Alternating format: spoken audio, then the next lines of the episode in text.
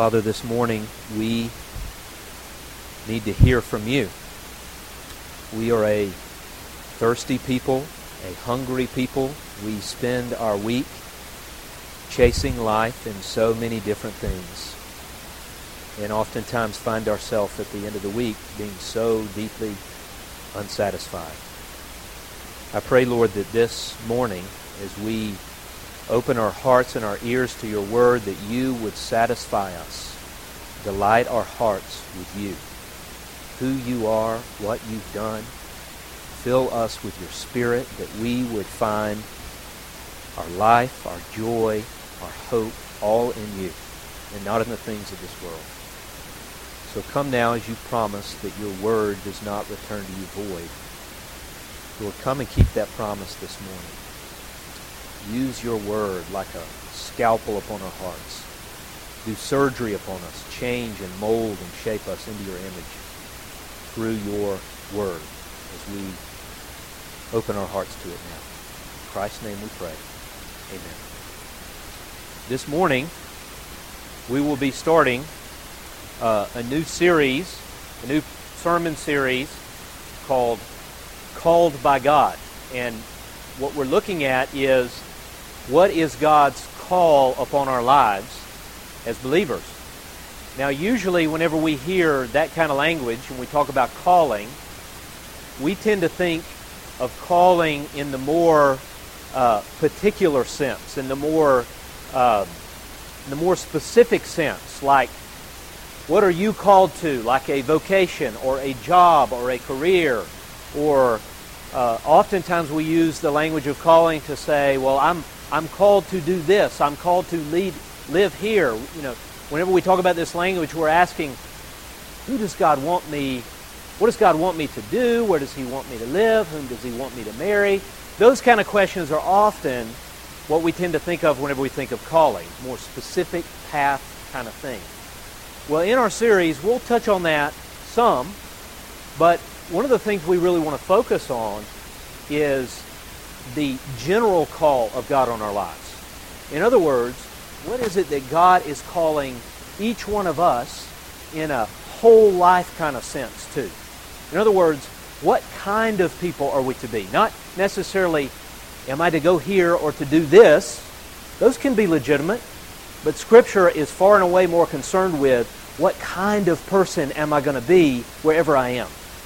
How will I live my life? That is far and away the focus of Scripture, and that's what we want to talk about.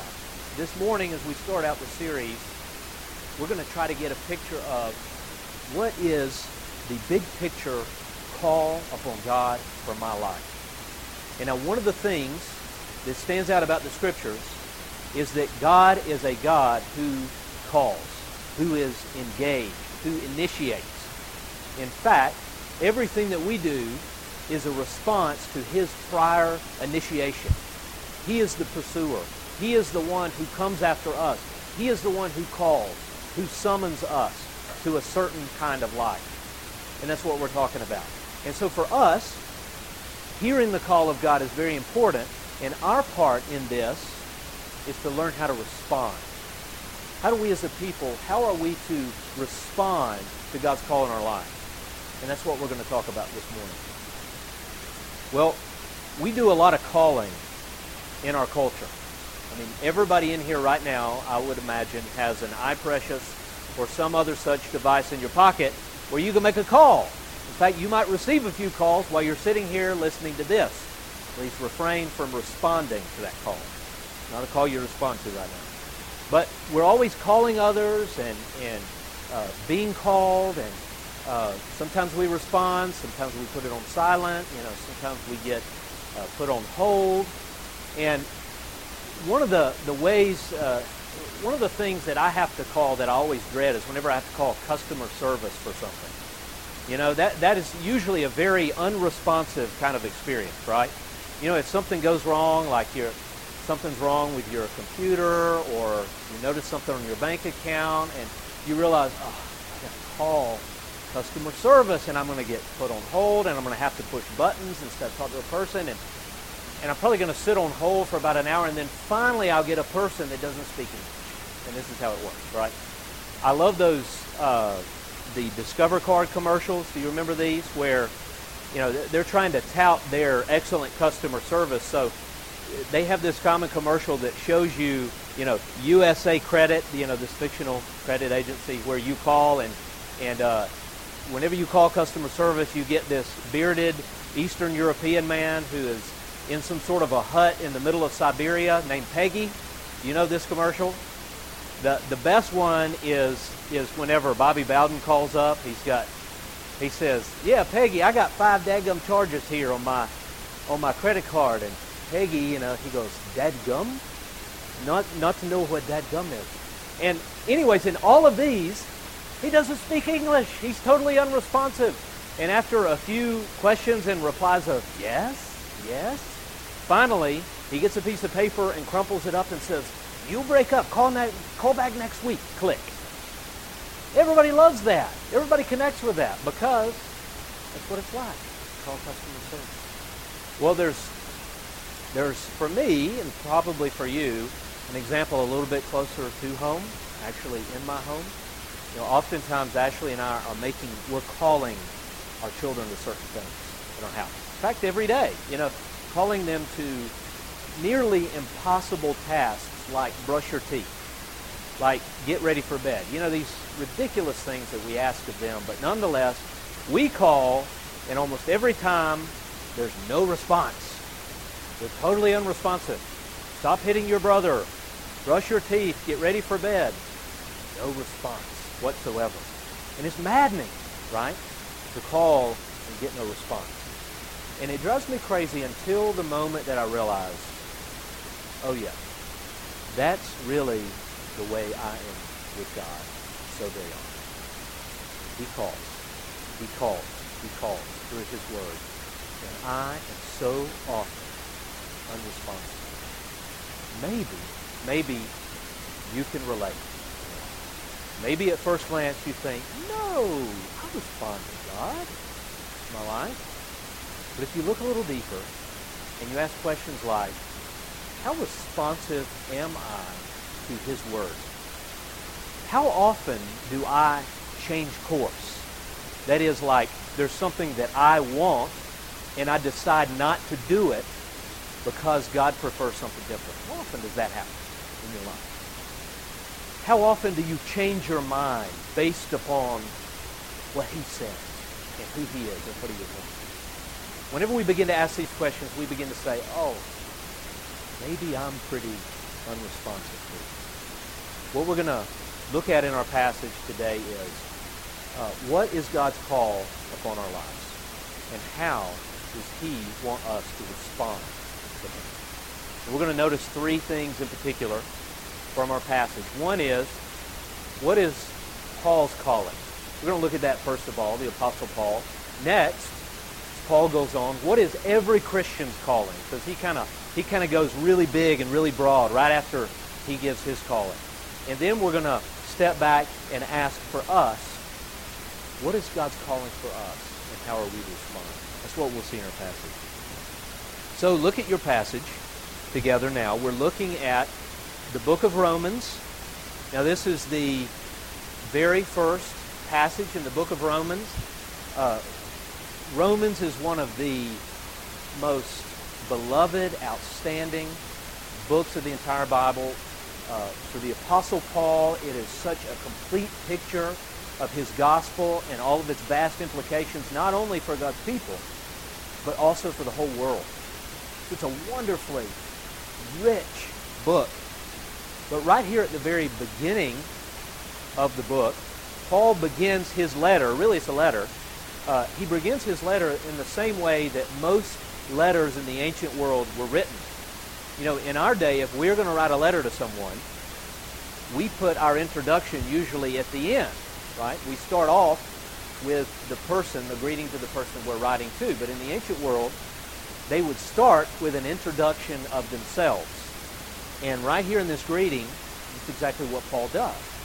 Now, this greeting is not just a formality for Paul.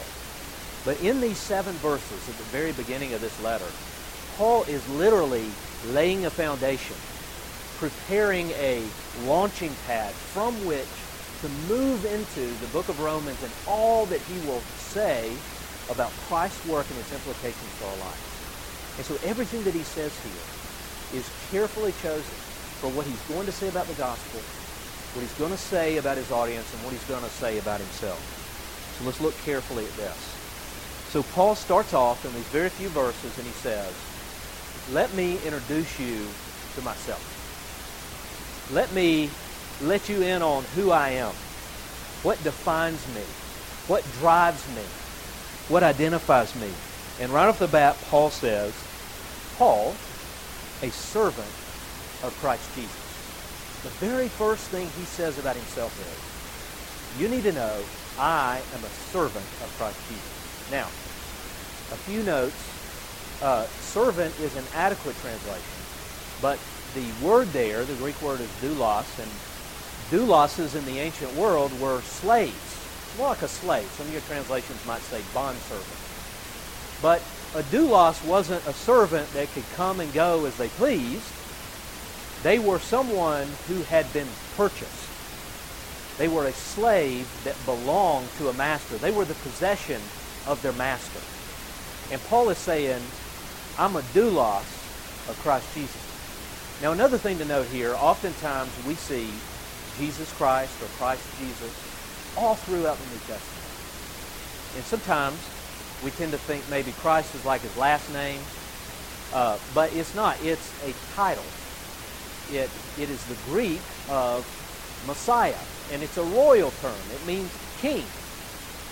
So Paul right here is essentially saying, let me introduce you to myself. The first thing, the main thing you need to know about me, what makes me tick, who I am, how I see myself, I am a slave of King Jesus. That's what I am.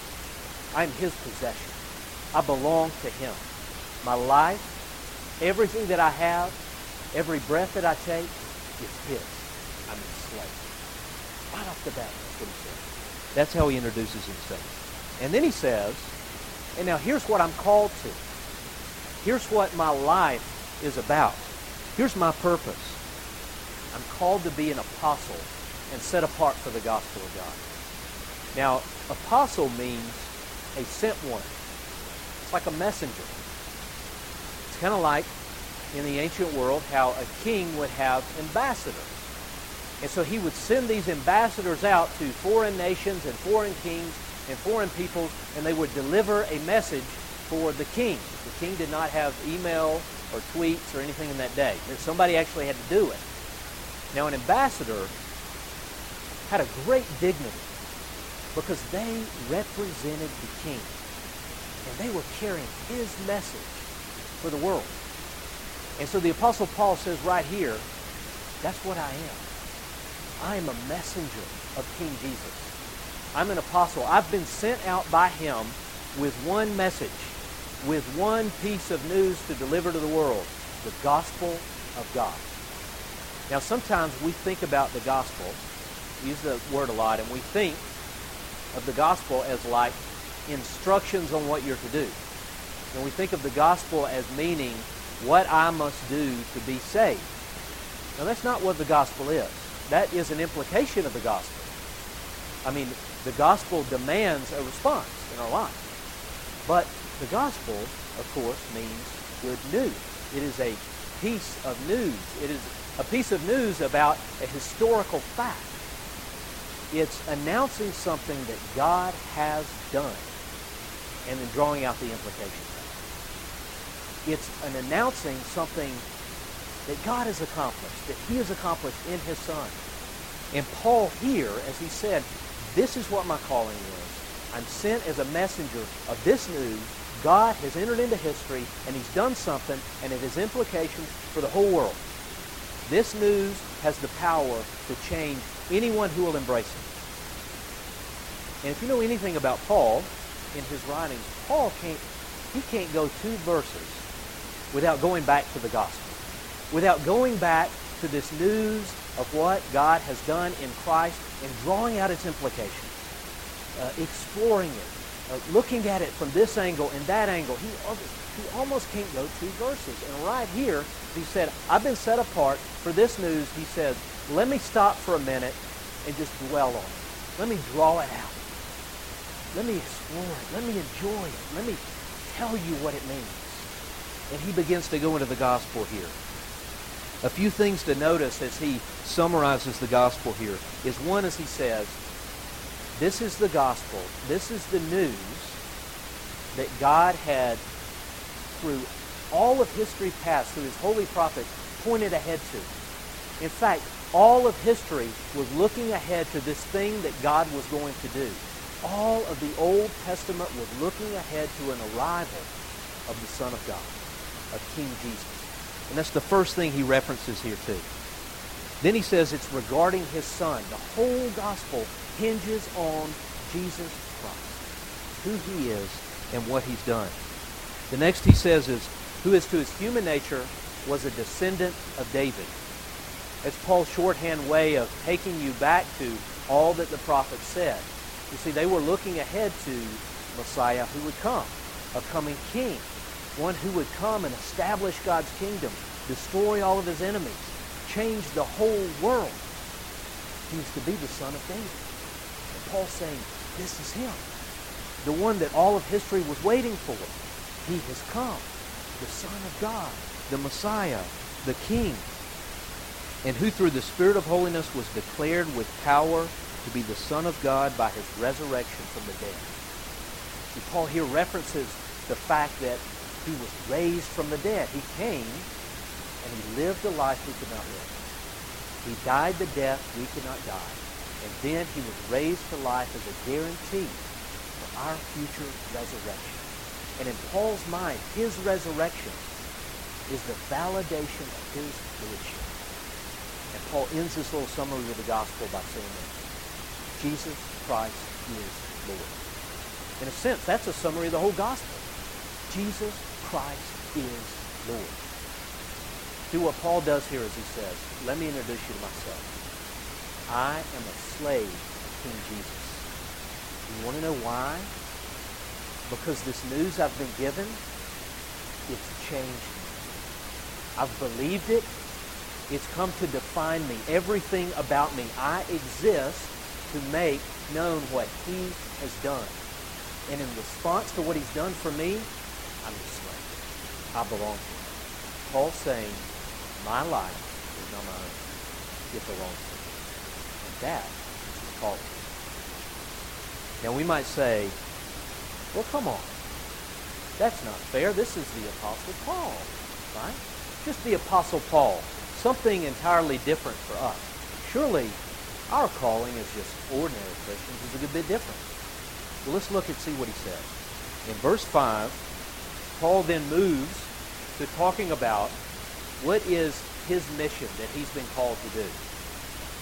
Verse 5, through him, that is Jesus, and for his name's sake, his whole mission is for Christ's glory.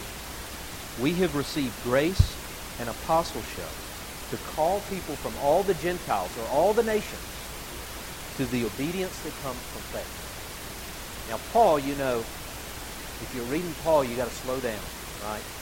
Paul packs so much in every little verse. It's hard to understand sometimes. You got to slow down and say, what is he saying? Where's my subject? Where's my verb? Paul here is saying, here's what I've been called to do. Here's my mission, and it's essentially God's mission in the world. Here's what God's after. He is wanting to call people from all of the nations to the obedience that comes from faith. What I want to focus on is that phrase, the obedience that comes from faith. Because you see, for Paul, that is a summary of the whole Christian life. He says, I'm going out and I'm calling people to belong to Jesus Christ. I'm going out and I'm calling people to believe the gospel. I'm going out and I'm calling people to respond to him, to be united to Christ.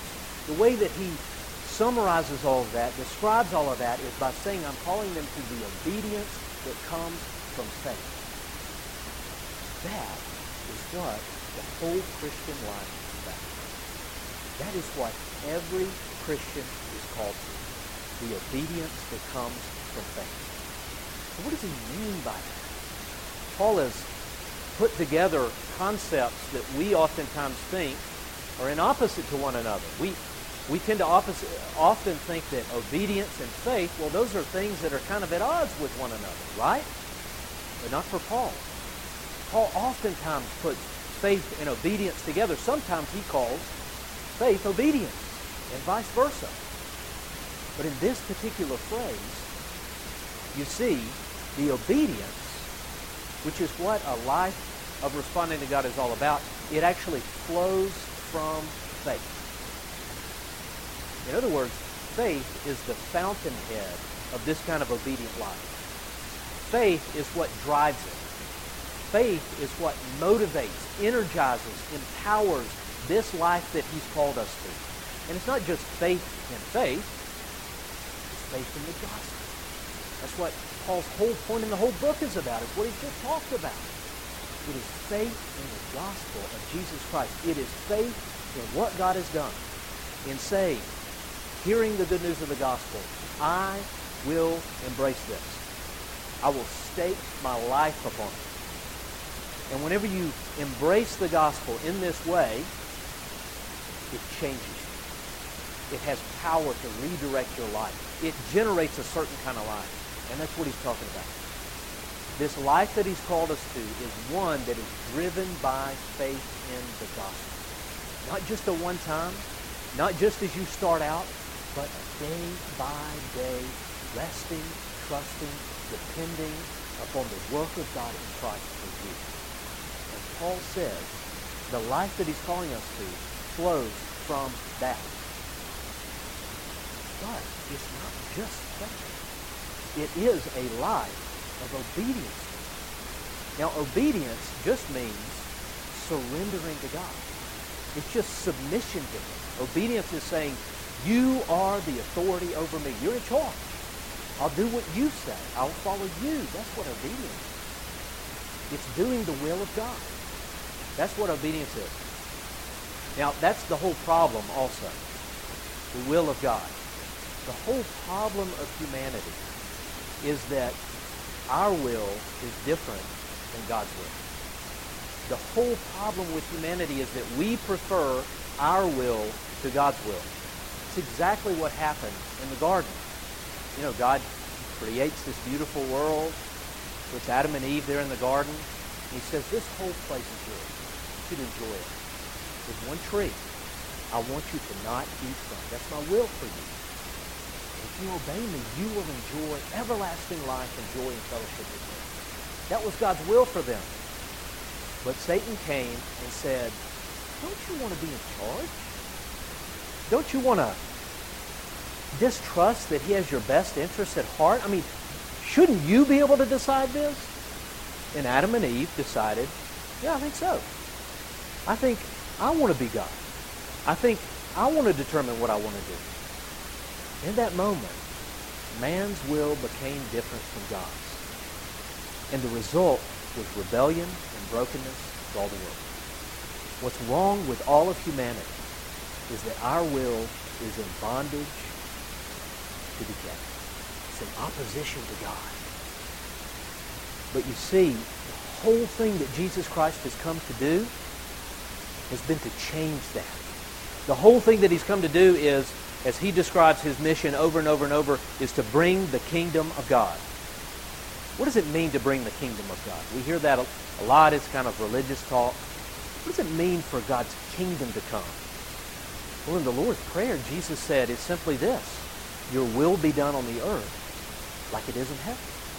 For God's will to come means he is obeying. It means his rule comes. It means he is submitted to. It means what he wants goes. And just like Jesus points out in the Lord's Prayer, in heaven, it's very much like that. Right? In heaven, his will is done immediately with absolute joy and fullness of heart. Every creature in heaven delights in God's will. But the earth is very different. It's an open rebellion. God's will is rejected. So Jesus has come to deal with the discrepancy between heaven and earth, and for his kingdom come to come in our lives, in our world, means your will be done in me. in my life, in our world, just like it is. The center of Christ's work has come to bring God's will into our hearts, to change us, to conform our will to His, so that we become a people that say, Your way, your way is best. What you want is what I want. I want your ways in my life. I want your ways in my world. How can I be a part of that? That is what the obedience that comes from faith is all about. Now, I think we often have a lot of trouble with the term obedience.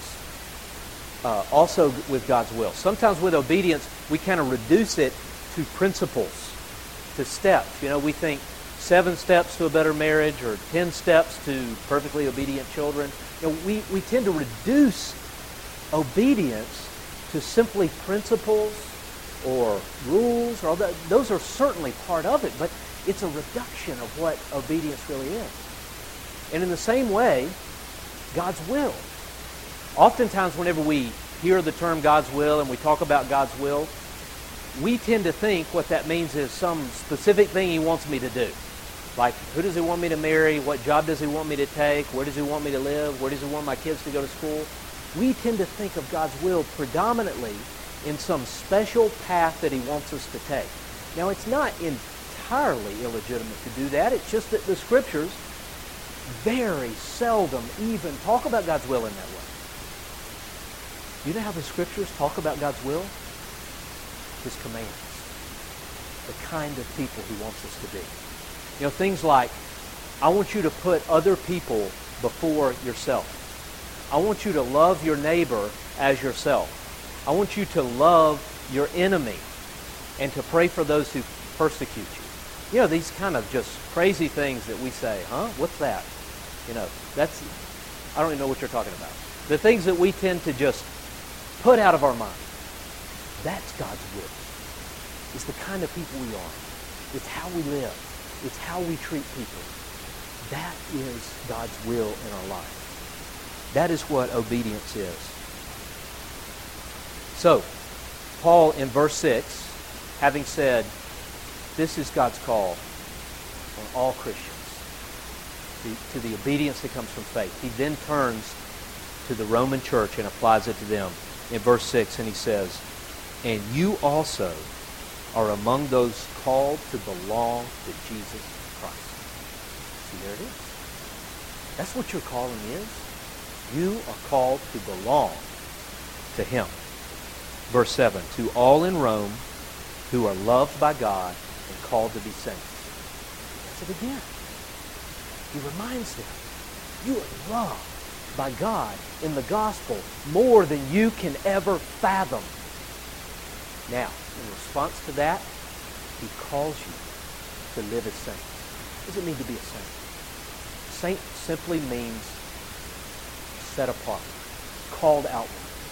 It's that we are to be a people that he has called out of the world. We're to be his treasured possession, as he says his chosen people, a people that are separate, that are called out, and that belong to him as his special people. That's what it means to be a saint.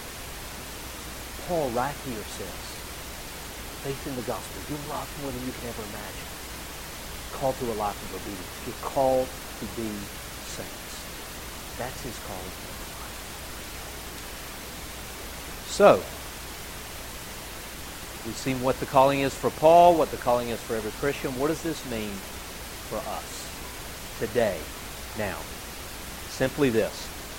If you are a Christian, now I don't know if that applies to everybody in here, but if you are a Christian, this is very important to get. You belong to God, lock, stock, and barrel. The whole nine yards. You belong to Him. Everything that you have, everything that you are, every breath that you take, He has purchased you. Your life is called to be a response to His grace in your life. You are called to live not for your own pleasure, but for His pleasure. That is His call upon your life. Now, I think we often get confused about the gospel. I think we can very tend to think that the significance of the gospel means Jesus came to set me free to do whatever I want to do. right? If I have grace, it just becomes a way of pacifying my conscience, of justifying doing what I want to do. So often we we tend to use grace in that way to say, I'm okay. You know, the gospel means I'm okay. I can do whatever I want to do. I can live my life the way that I want to live. We get confused about the gospel. But you see, that is the whole problem. That is the whole thing that he came to remedy. The fact that we want our own way and refuse to submit to his will. See, Jesus has come to free you from the tyranny of you. That's the significance of the gospel. That's what he's come to do. He's come to free us from our flesh, our sinful nature that is constantly saying, I want to do what I want to do. I want to determine my life. I want to determine my relationships. I want to determine how I use my body. I want to determine how I use my money and my time. I want to be in charge. It's deep in every single one of us, and that is the very thing Jesus came to change and to redeem in us. You see what the gospel says? It says, You did belong to your own will, and because of it, you were dead, just like your father Adam. You were dead, but he has made you alive. He's purchased you with his own precious blood, and you now belong to him. He has purchased you out of pure grace. You had nothing to do with it. And if it's pure grace, there's nothing he can't ask us to do. If it's pure grace and we've contributed nothing, nothing is off limits. We belong to him. I think about a great illustration of this. A new movie that's just come out. I haven't seen it yet. I've seen the older version of Les Miserables. I've seen the one with Liam Neeson in it, if you've seen that one. But it's uh, a French play about uh, this character, Jean Valjean, who is imprisoned uh, wrongly for 19 years for stealing bread. And while he is imprisoned, he becomes a hard man. He becomes a harsh man. And finally, as the movie picks up, he's just come out of prison and uh, he's under these harsh uh, parole sanctions. Uh, there's this, uh, this official that's after him, Javert, and he's on the run. And everything is stacked against him. And he's bitter and he's afraid. And he finds himself on the doorstep of a bishop. And, and the bishop welcomes him into his home and he shares his table with him and puts him up. And in the middle of the night, Jean Valjean is overcome with a desire to take and to leave. And in the middle of the night, he goes up and he goes into the, the dining room of the bishop, in a dark room, and begins to load his knapsack with all of the silver that belongs to the bishop. And in the darkness of the room, the bishop comes in and happens upon him as he's stealing literally his family's inheritance. And you see this moment where their faces meet one another. And the bishop is shocked. And Jean Valjean, you can literally see the shame on his face. What will happen? And Jean Valjean knocks him out. He knocks the bishop out cold right there. He just goes back to filling his knapsack and takes off into the night, a thief. Well, the very next scene, you see the bishop, and he's in his garden at his house, and his wife is weeping over her silver being gone. And he's telling her, Forget about it. Stop talking about the silver. And about that time, the police walk in. They've caught Jean Valjean with the knapsack full of silver. And they come in, and his wife says, Oh, thank God you've caught him.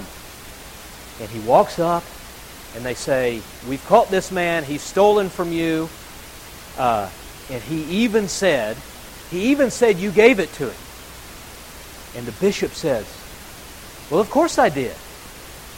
The bishop looks at him and he says, I'm very angry with you, Jean Valjean. You forgot the candlesticks. The candlesticks are worth at least 2,000 francs. I'm so glad you've returned them to me. And they say, You mean he was telling the truth? Yes, of course. Here, fetch the, fetch the candlesticks for him. They take the handcuffs off, and you see in Jean Valjean's face this look of utter astonishment as he, a man who is deserving of no mercy at all, finds this incredible grace in this man that he has stolen from and abused and wronged, and he is overcome by the power of grace so freely shown to him. And the bishop comes up to him, and the policemen leave, and he takes the shawl off his head, and he says, Never forget, remember, you have promised to become a new man. And Jean Valjean says, I promise. Why are you doing this? He's shocked at this sign of grace. And the bishop, the bishop looks at him and he says, Jean, Jean Valjean, my brother, you no longer belong to evil. I have purchased you with this silver. I've purchased your soul with this silver. I've redeemed you and ransomed you from hatred and fear, and now I give you back to God. This moment of incredible grace. And the whole rest of the movie is about Jean Valjean who has become a new man, having never forgotten this sign of grace that was shown him in this moment. See, it's a perfect picture of the gospel of Jesus Christ. Because we are just like Jean Valjean. Thieves, liars, murderers. If you don't think you are, you need to take a closer look in your heart. We're just like him. And Jesus Christ comes to us and says, you are my brother. You are my sister because I have purchased you not with silver and gold, but with my very own precious blood. And you now belong to me entirely. And you have promised to become a new man. That's what the gospel says to us. It changes us. We belong to him. That's our calling. So the question for us is, how will we respond? This morning we have an opportunity to respond to his call upon our life. It's one of the most tangible things that he has given to us in communion, in the Lord's table, where he's given us this meal to picture for us very tangibly his grace, his gospel, as we feed upon his broken body, as we drink in his blood for us. It's meant to bolster your faith, to very tangibly show you it's true. It's like eating the gospel, is what this is about. And as we do this, if you've been here before, you know this takes a little time. Like you come up, you take the elements, we pray for you, but there's also there's space here. There's time to sing, to reflect, to pray for one another as you see people going up. And I would encourage you to make the most of this time because this is about, it's an opportunity to respond to Him. To come in repentance, to come to Him and confess all the ways that you resist Him. And really, you're not telling Him anything new. He already knows it. You're just agreeing with Him. Come to Him and say, I resist you constantly. But pour your grace into my heart. Open my hands. Change me. So I encourage you, use the singing